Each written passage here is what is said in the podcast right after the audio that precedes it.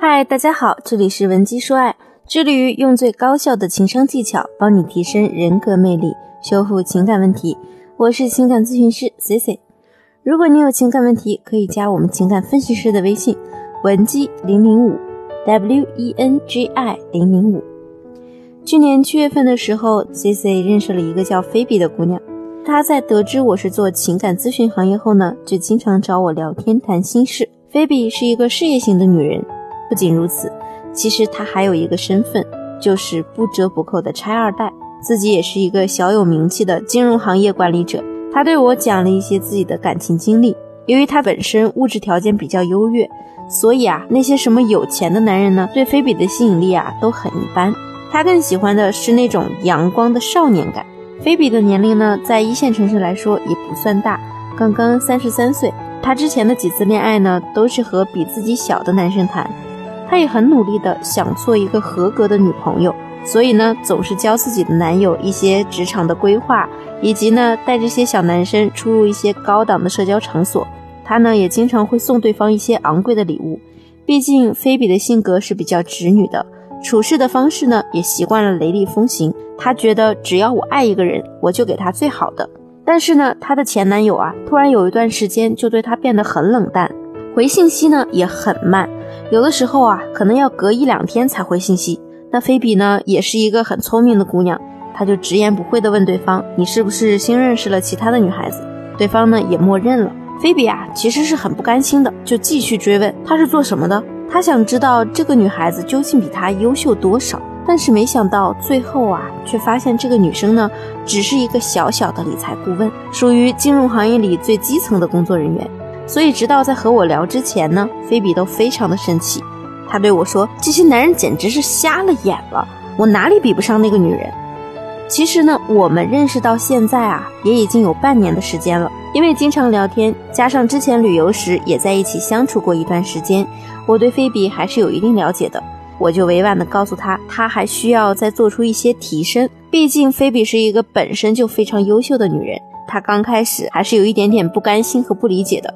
他问我，难道我现在的条件还不够吗？我要是再提升的话，那估计更没有男人敢追我了。可是事实上呢，不论你的物质条件有多好，也不一定能让你在情场上所向披靡。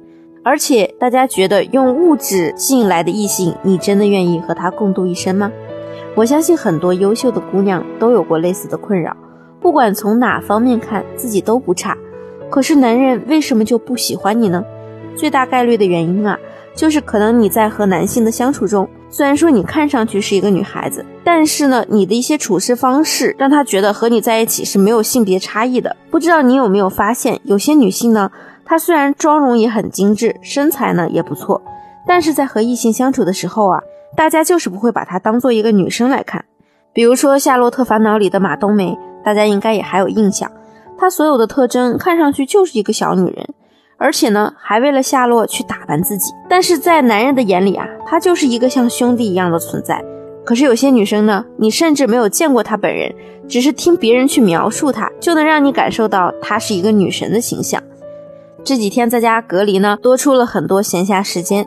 那 C C 啊，就去重温了一些老电影，其中呢有一部星爷执导的电影叫《美人鱼》。这个电影里啊，最吸引女性观众的应该不是林允，而是张雨绮。在影片里，不论是长相、身材还是家世条件，张雨绮呢都是女神的标配。就是这样又有钱又有颜值的姑娘，追她的人从中国排到了法国，结果却败给了一条鱼。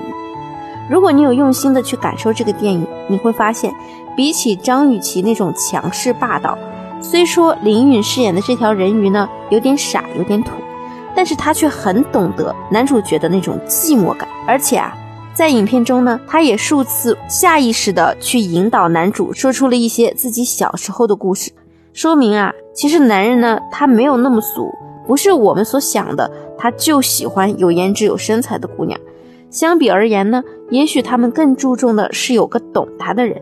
最重要的是，不管你们的经济差距有多大，男人呢，他会认为他的尊严必须建立在在你面前，他依然可以当一个男人，他是不会希望外面的人对你们的评价是大女人与小男人的。这也是我希望菲比以及很多姑娘们去提升的地方，保持女性那种得天独厚的柔软气质。即便说你在外是一个雷厉风行的女人，在男人面前呢，我们也可以适当的释放你最柔软的一面。那需要提升的第二点呢，就是沟通方面的技巧。其实，如果你是一个性格很直的女生，平时呢，我们都在忙着自己的事业，你在和男人聊天的时候，就会不自觉地把自己带入一种高高在上的领导角色中。那如何在我们的聊天过程中体现出我们本身的女人味呢？有三点大家可以记一下。